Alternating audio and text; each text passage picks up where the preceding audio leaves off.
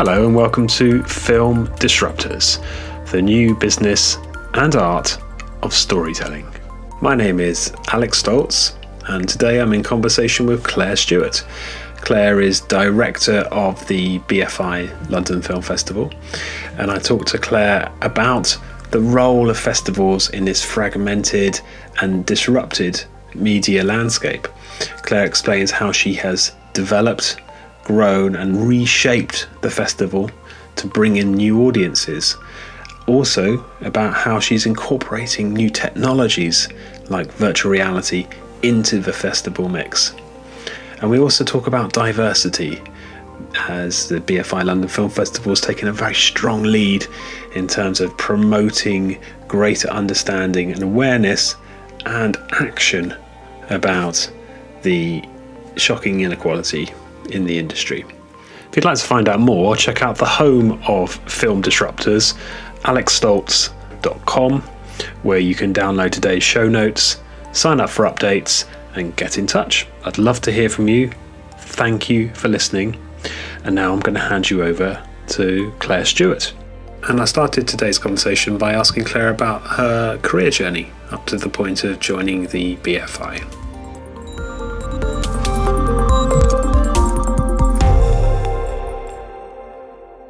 Sure. I mean, I've now been in the U K for uh, five and a half years, so have now directed uh, five London film festivals and currently overseeing um, the sixth B F I Flare. Um, and really, I guess I had, prior to joining the B F I, an almost twenty-year kind of career in programming in Australia. I had got into programming actually because uh, I'd studied cinema studies and also production, and I couldn't really make the two things reconcile, the theory and the practice. Mm-hmm. So I decided that the only solution to that was to see a lot more films.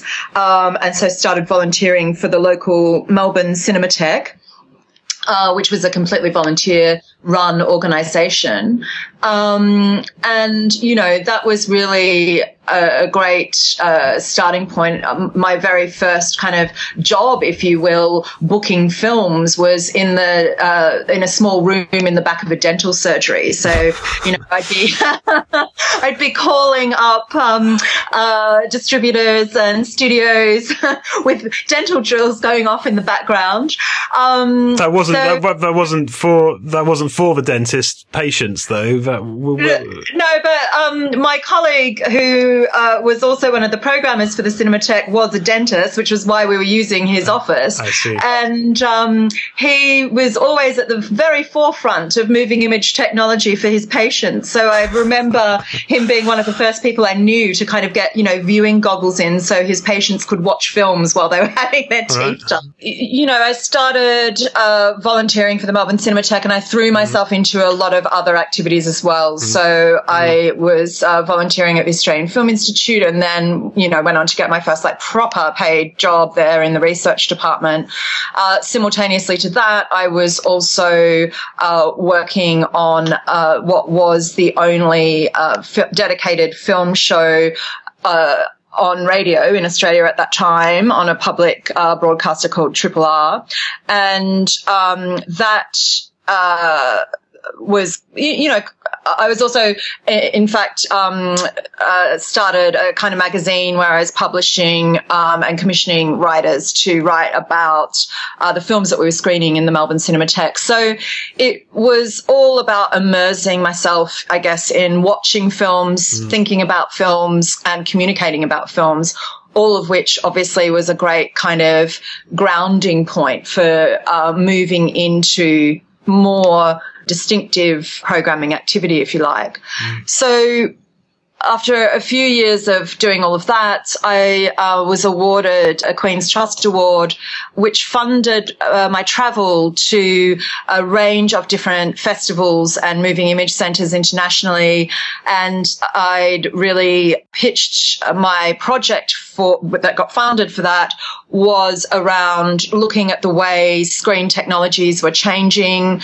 And given that uh, ACME was on the drawing boards um, in Melbourne at that time than what is now, um, you know, a facility that's been open for more than a decade, uh, the Australian Centre for the Moving Image. Mm. Um, at that time, I, you know, I made the claim that there were no uh, young curators being uh, cha- uh, trained up in Australia, and that I had to go out into the world to get a much better sense of what was happening and how the way in which film might be screened or viewed in the future was changing. There's still a lot of discussion and debate about how we can integrate these other technologies into the cinema experience or the festival experience. Um, I mean, do you do you see any exciting developments in terms of how V R, for example, is going to be incorporated? Yeah, I mean, I think the film industry has been um, actually uh, quite slow in adapting to the changes um, in technology, whereas other industries have been fast to grasp its potential. Um, mm. So I, I think that the sort of threat to the more sort of traditional um, theatrical model of film distribution has been going on for quite some time now, and we're still finding ways to solve that really. Um, the, uh, I mean, for me, V R is a very exciting uh, uh, kind of development, especially when it's put in the hands of filmmakers who have a great tendency to use it in more complex ways than um, than uh, you know designers do.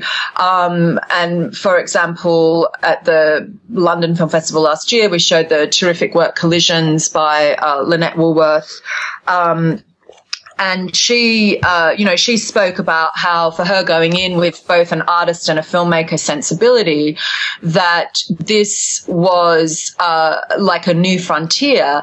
And that, but at the same time, she felt like she'd stepped back in time because there were all of these rules about what you can do with virtual reality. You know, you have to, you can only do three or five minute, um, uh, passes. You have to, um, fade out. You can't, um, do camera movements, you know, all of these rules. Rules that she said reminded her of, you know, what we know about the early days of cinema. Um, and ob- obviously those rules, um, you know, kept getting broken in terms of uh, how stories were told and, and what kind of um, framing and shots were done and so forth. So, I mean, it's pretty interesting. I think there's a lot. We're still at the very, very nascent stage of V R, I think, uh, and it's going to be interesting to see whether as a form it becomes as pervasive as um, as film in its broadest definition has, has become. Mm-hmm. But, when, yeah, we're, we're just, just interested about how when you um, exhibited the V R works, was that a case of everyone sitting in in an auditorium with headsets on? Was that how, or was it more individual, or? No, it was, it was a case in, um, of, of doing it in an auditorium, mm. um, which is tricky. The year before, we'd done a more substantive exhibition on V R, um, where people were, um, you know, uh, doing a more individual experience. Um, but that's part of it, I think. There's not a model yet for how to eventize it. There's not a model for how to make it a communal experience, um, although that's something that Lynette is also very um, kind of interested in and has been working on, uh, you know, how can you bring everybody into one space mm. and make sure that they're watching it at exactly the same time, um, because even though you can't see anybody else, you can sense their responses, and she's very interested in, in that kind of element.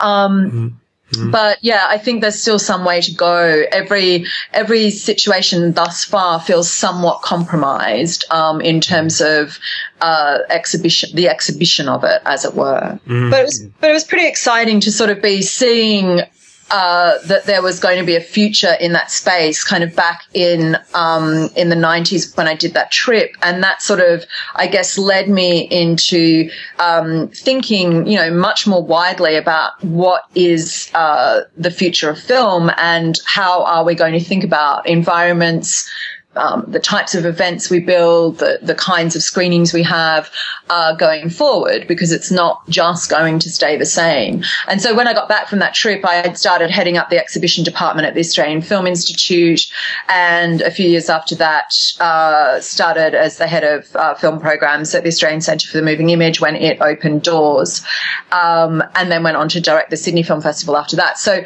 the kind of um, trajectory, I guess, before uh, coming to the B F I was um, very much about, uh, you, you know, in the context of ACME, it was looking at new forms. ACME was very ahead of its time as a as a centre, um, you know, had a, a um, significant gallery in which artists moving image work and installation work and V R and so forth was shown, um, uh, had a games lab. Um, there was digi- a digital storytelling classroom, um, as well as the cinemas. So, you, you know, those those years, um, and now we're talking sort of two thousand two probably, I think is when we opened. Um, uh, so those kind of five years were incredibly formative as well in terms of being in an organisation and in an actual physical building, which enabled you to experiment, to, uh, you know, present events in new ways and to present screenings in new ways. Um, and then I took a lot that I'd learned uh, there to the Sydney Film Festival. But the Sydney Film Festival was kind of a different piece because um, there was already, it was already a very well-established festival, but it needed quite a bit of revitalization in order to attract younger audiences to it. And the and also there was a lot of work that had to be done behind the scenes in terms of business modeling and so forth. So, uh, you, you know, I guess the the festival in that context Context was um, much less about kind of leading cutting edge platforms than it was about um, building a festival that would succeed into the future. You're listening to Film Disruptors, and I'm in conversation with Claire Stewart. And in this section, Claire talks about how and why she made changes to the London Film Festival programme structure.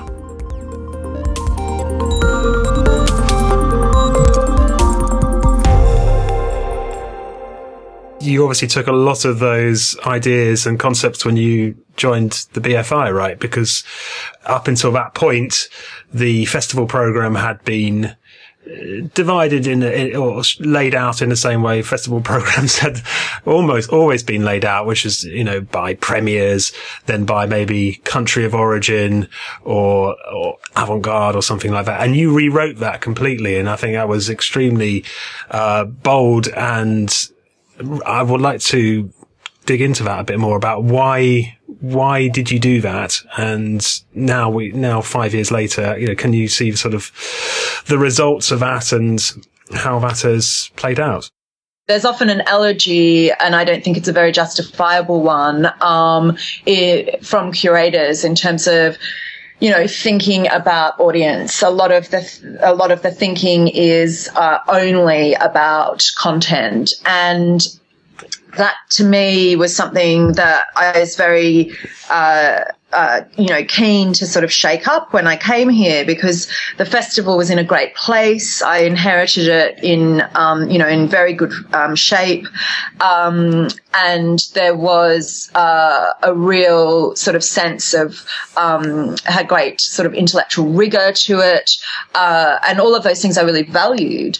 But it was also clear that Um, the audience wasn't uh, significantly growing, and that the um, and that younger audiences were not necessarily uh, you, you know feeding into the, uh, the the profile of the festival. Mm. So I you, you know I'm a great believer in bringing programming and marketing around the the table to address those kinds of considerations. Not that they're done separately. Content and um, and how it's presented have to be thought about together, I think. Mm. Uh, so we did a whole lot of research um, around audience behaviours, which at that time um, you, you know, there were some very clear indicators about how audience patterns were changing.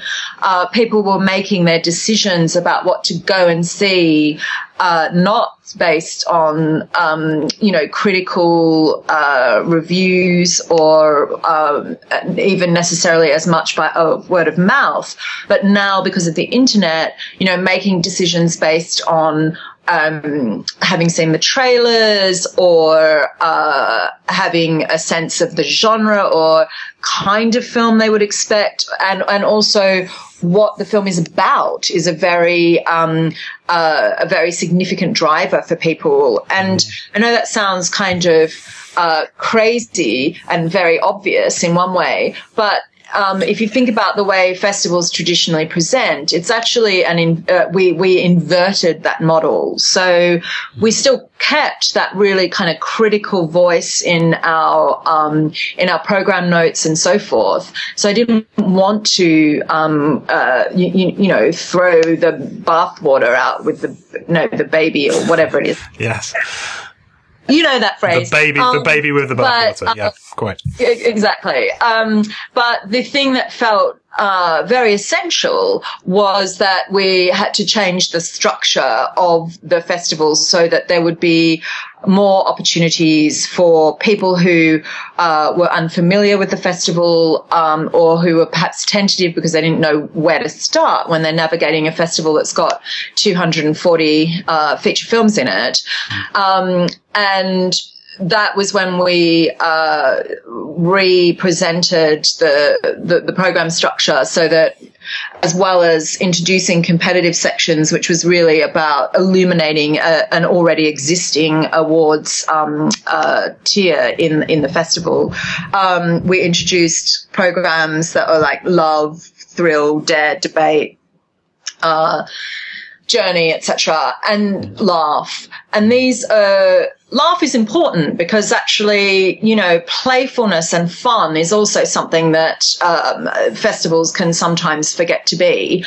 And uh, when you're in the serious business of, um, you know, marketing your films um, of uh, and of connecting them with um, potential buyers, industry, the whole industrial side of it, um, you can forget to address Uh, the audience a little bit. So um, so that was a, a very important uh, development for us. And within those program sections, actually from a curatorial point of view, they're quite exciting because we do very unexpected and quite textured uh, choices within that. So it has definitely worked as a strategy for bringing new people in. Um, every year, our percentage of first-time attendees increases considerably, and you, you know we've grown the audience from one hundred thirty-three thousand in um, two thousand eleven to one hundred ninety-five thousand in our last edition. So, um, you know, in terms of having significant impact around engagement, it's definitely worked as a strategy. You're listening to Film Disruptors, in conversation with Claire Stewart. And in this section, Claire talks about diversity and specifically how and why the festival have taken such a strong lead on this issue in recent years.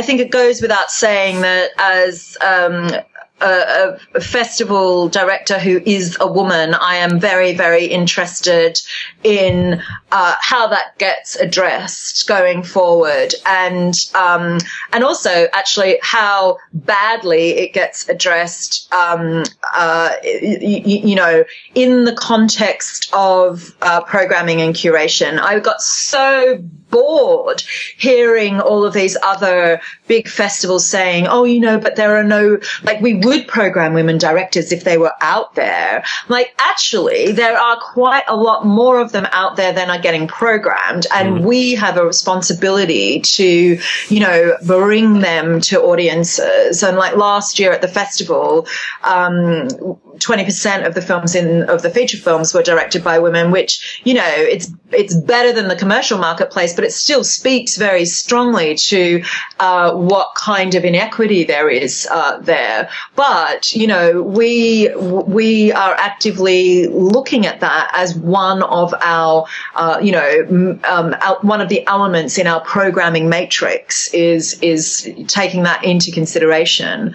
Um, and I, I got very, very annoyed with um, fellow festival directors who who kind of um, talk about the fact that that you, you know, it's all about the art. You don't have to take that into consideration. Of course you do. You're a gatekeeper. You know, like, nothing is actually going to change unless you are there making it change. So for for us, um, from a festival point of view, uh, that you, you know became very important.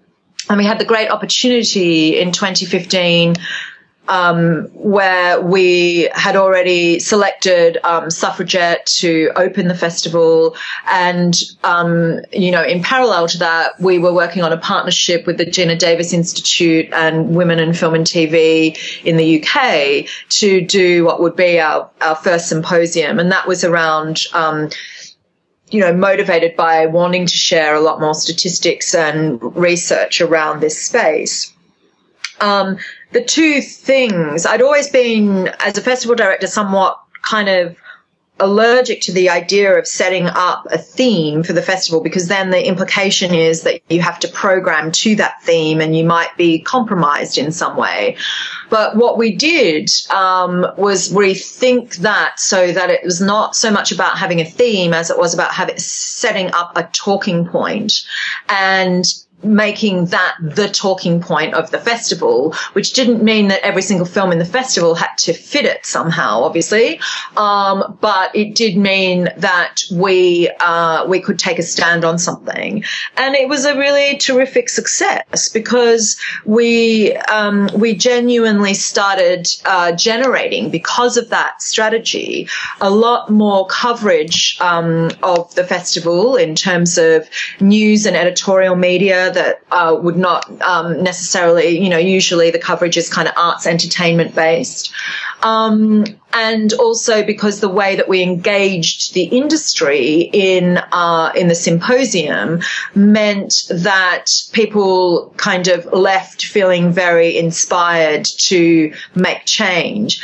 Um, and that, again, we followed up on that last year with the Black Star Symposium, which was also the launch for the B F I's much bigger um, Black Star project, which was an incredibly compelling and very, very important um, project. Uh, ironically, you know, of course, we'd started working on that before um, Oscar's So White, but then that really defined um, the urgency, uh, that and the Black Lives Matter movement really defined the urgency last year of of redressing, um, you know, sort of Black representation on screen and stories uh, as well. And um, so, you, you know, having David Oyelowo do the keynote address for that was, uh, I mean, it was really quite something. Um, I mean, that is available online, and anyone who's listening, I encourage you to go and check it out, because not only, I mean, I'd vote for that man if he ran for something, you know, like, he's not only like um, incredibly sharp on all of these um, uh, uh, things around uh, um, inclusivity, but he just uh, is a great orator, and he delivers in such a compelling way. So, you know, his kind of uh, position was, we've got, you, you, you know, we've been talking about diversity for way too long. We've got to be doing it. And mm-hmm. that's, uh, I guess, the sort of um, the, the the sort of response that we're trying to um, uh, in, engender by by having these kind of focal points in the festival. So you've really taken a strong leadership in diversity. You've really... Um trying to bring in new audiences into the film space, I suppose. I mean, it, it, is that how you see the role of a festival now going forward? I mean, looking at the the landscape as it is now, there's a lot of there's a lot of change, um, and I'm just talking about in terms of film, um, talking about in terms of film and audiences and technology. I mean, how, how do you see festivals now uh, in that space? Is it is it an entry point into the to, to, to films? Is it developing new talent? I, th- I think it's doing a lot a lot of things, and in many ways it's become more vital because one of the uh, you know with the pr- proliferation of um, of V O D platforms and the way that people consume uh, information from the internet, uh, there is a tendency for people to Uh, assume that they have got access to everything. And actually, certainly in the theatrical market, we are seeing, you know, diminishing variety in terms of specialised film making it into the theatrical market. And, um, you, you know, much as I have enjoyed very much working with um, Netflix and Amazon as, as kind of new partners, new participants in in the um, in the original film space, uh, you, you know, they don't have everything available. And if you're um, if you're looking for uh, some of the most kind of, uh, you know, the, the sort of variety, the depth, both in terms of filmmaking form and um, and culturally, it's uh, it's much harder to um, to kind of source a lot of of those films in that online environment. So, you know, festivals more than ever, I feel, have a very important role to play in terms of uh, ensuring that there is uh, diverse um, films, diverse content in the marketplace, mm-hmm. and um, also, I think as our consumption, our screen-based consumption, let's face it, everybody is spending, you know, more than half their day on screens um, in, in the U K. I would actually, that's, sorry, I'm just making that up. I don't know if that's really true. That is not a B F I statistic. That is Claire Stewart speaking.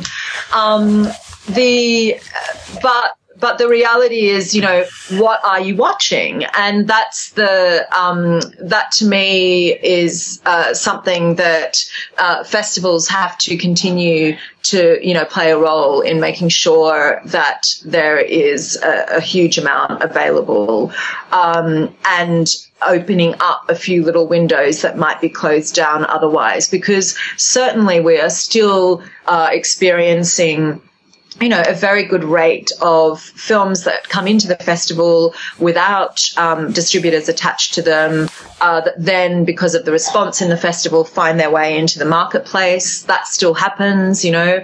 Um, that's a very important part of what we do. Uh, but it's going to be interesting, I think, going forward, because the way that we consume um, our our sort of daily intake of media has become so individual that uh, there is, I think, a hankering for more um, communal experiences of, of film and moving image um, viewing. So, you, you know, simultaneously we have to think about how do we uh, continue, I, I, don't, I don't particularly like this word, but it, it suits the purpose. How do we continue to eventize uh, films so that we are, you, you know, creating space for that Uh, ex- uh, that communal experience, and uh, at the same time, how are we, you, you know, exploring how a festival can be in this new online world? So, you know, virtual the virtual festival model, the Cinecast model, et cetera. So, you've sort of got to, you, you know, keep both prongs very alive and kicking. And last year, of course, we um, we introduced a, a new uh, temporary cinema in um, the Embankment Gardens, mm. which um, was, in a sense, a kind of, I mean, we, we actually stopped talking about it as a pop-up because I think pop-up presents a certain flimsy, it can be super fun, but can also be, you, you know, not that high-end presentation that um, that we are after when we're presenting premieres. Um, so this temporary cinema, which was an absolutely, um, you, you know, top-notch uh, technical um, experience. It was a fantastic audience experience. And we saw people really come out in droves for that. Um, so, you know, last year alone, we increased our audience base by eighteen percent, most of which we can um, we can uh, say was achieved because we um, because we undertook that venture. So that also, as well as helping us address the sort of issue of disappearing um, screen capacities in, in London, um, it also taps very strongly into that, you know, that desire and interest in, um, att- in, in younger audiences in particular, in sort of attending special, unique events. Mm. You mentioned younger audiences, you know, a few times, and uh, it's something which a lot of people talk about, um, a lot of people concerned about, um, the, uh, the, the share of that, um, fifteen to twenty-four audience perhaps, or, or specifically is, is declining in cinema, uh, and, and, are they also declining across other platforms? It's, we don't, we don't have all of those stats, but yeah, I mean, do, do, do you see, you know, are there any specific initiatives that you're, you're interested in or excited about to bring in that demographic into the, into the film landscape? Well, I think it's it's it's a new world in terms of the the new generation.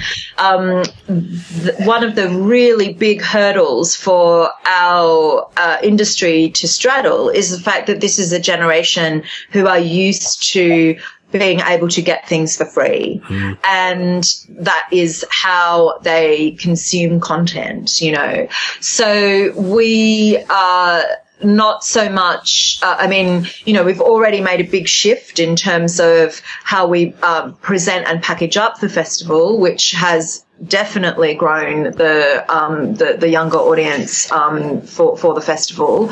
But we also are doing, um, you know, strategies like very cheap ticket price points um, for um, standby queues and uh, for last-minute access to screenings uh, for students and young people, which is absolutely about recognising that one of the fundamental differences for them is that, um, you, you know, a sort of big outlay for a cultural experience um, is not something that, uh, you know, you know, that they've uh, that they've sort of got used to. I mean, in a way, I, I guess, you, you know, I, I mean, I, I, I like to, I, it's so weird having these conversations and feeling like, oh my God, I've become middle-aged. Um, but I really have. And, you know, I, and I think back to those days, um, as a student, you know, going to the Melbourne Film Festival where I would save up, you know, for several, um, months to buy my gold pass.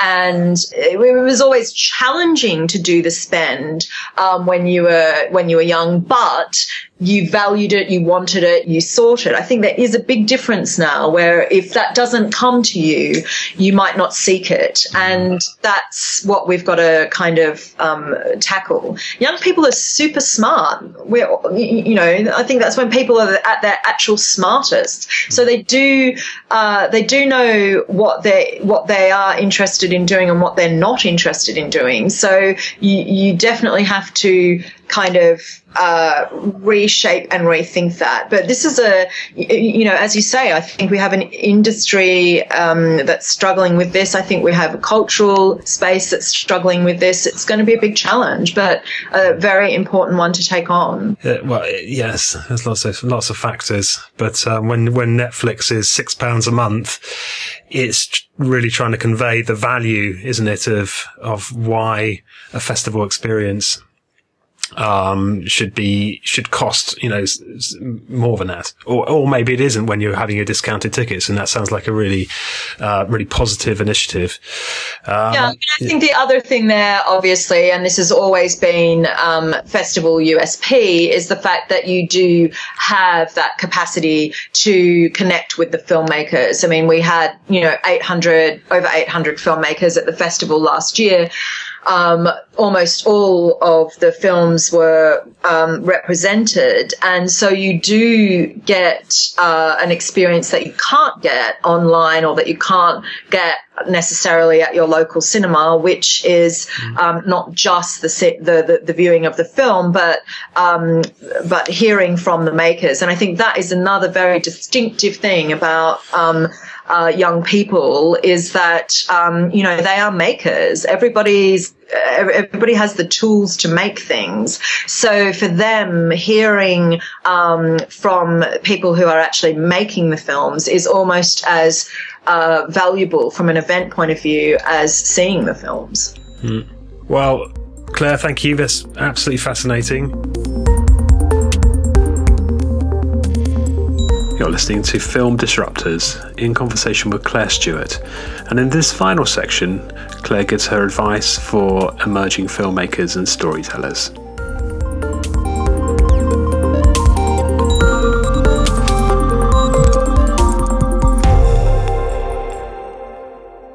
I would say one of the things that is incredibly important is immersing yourself in as much activity around the the space that you want to go into, whether that's filmmaking, V R, games, um, and you know, know your stuff, know what. Uh, know what exists before you. I think this is one of the great um, flaws in our industry, is that everybody thinks, oh, I can just make a film, I can be a filmmaker, that's so groovy, um, uh, and I know how to tell a story, and I know how to find someone who can operate a camera. But it's also super important to have a sense of the landscape, to know what's come before you, to, um, uh, you, you know, it's it's kind of stunning. And we're at the coalface of this from a from a programming point of view. You know, uh, the festival considers over two thousand films a year, and we see the... we see versions of the same film, you know, we really do. And people are not necessarily going out and um, understanding where their stories are sit in terms of the, the history of, of um, cinema, or whatever form they might be working in. So, you, you know, soak it up is my uh, is my big message there. I mean, it was, I had lunch recently with um, Alfonso Gomez Rayon, uh, who Uh, made Me and Earl and the Dying Girl, and he is such a super cinephile. He put me to shame in terms of how often he'd been uh, coming to screenings in um, at B F I Southbank while he's here in London in pre-production on a new feature film, you know. And and I'm like, this is great. This guy knows that his future is dependent on understanding his his art form, you know. Um, Um, so that's the big number one. And then the big number two is um, from an industrial kind of standpoint, go into any environment where you can network, look at what initiatives are available to you. I mean, in the context of the U K, the B F I's new network initiative is fantastic. Um, and we cooperate with network, um, both with our uh, B F I Flare, um, L G B T mentorships. Um, and then also in the London Film Festival itself, we run a four day, um, uh, kind of workshop for uh, writers, producers, and directors who are um, who are kind of going through the network scheme uh, to connect with some of the international filmmakers that we're bringing in for the festival. But this is a scheme that's, you know, designed to kind of, for the for the B F I, the, the commissioning authority kind of in the U K, to ensure that it's across, you, you know, emerging talent across the U K are um, both on the radar and being developed. And I think that's, um, you, you know, you've got to find out about initiatives like that. You've got to embed yourself in um, in the events and, uh, you, you know, any opportunities that those kind of initiatives might um, uh, pre- present. And obviously the B F I is not the only place doing uh, that kind of work either. Mm-hmm. I think that's great advice. Just finally, um, how can people find you? Are you on social media? I am. I'm not. Uh, I'm not an incredibly active social media uh, person, but, you know, you can find my Twitter handle at Claire Stewart, uh, all lowercase, and that's C L A R E S T E W A R T, um, and then capital B F I. Great. Claire, thank you for joining us. It's a pleasure, Alex.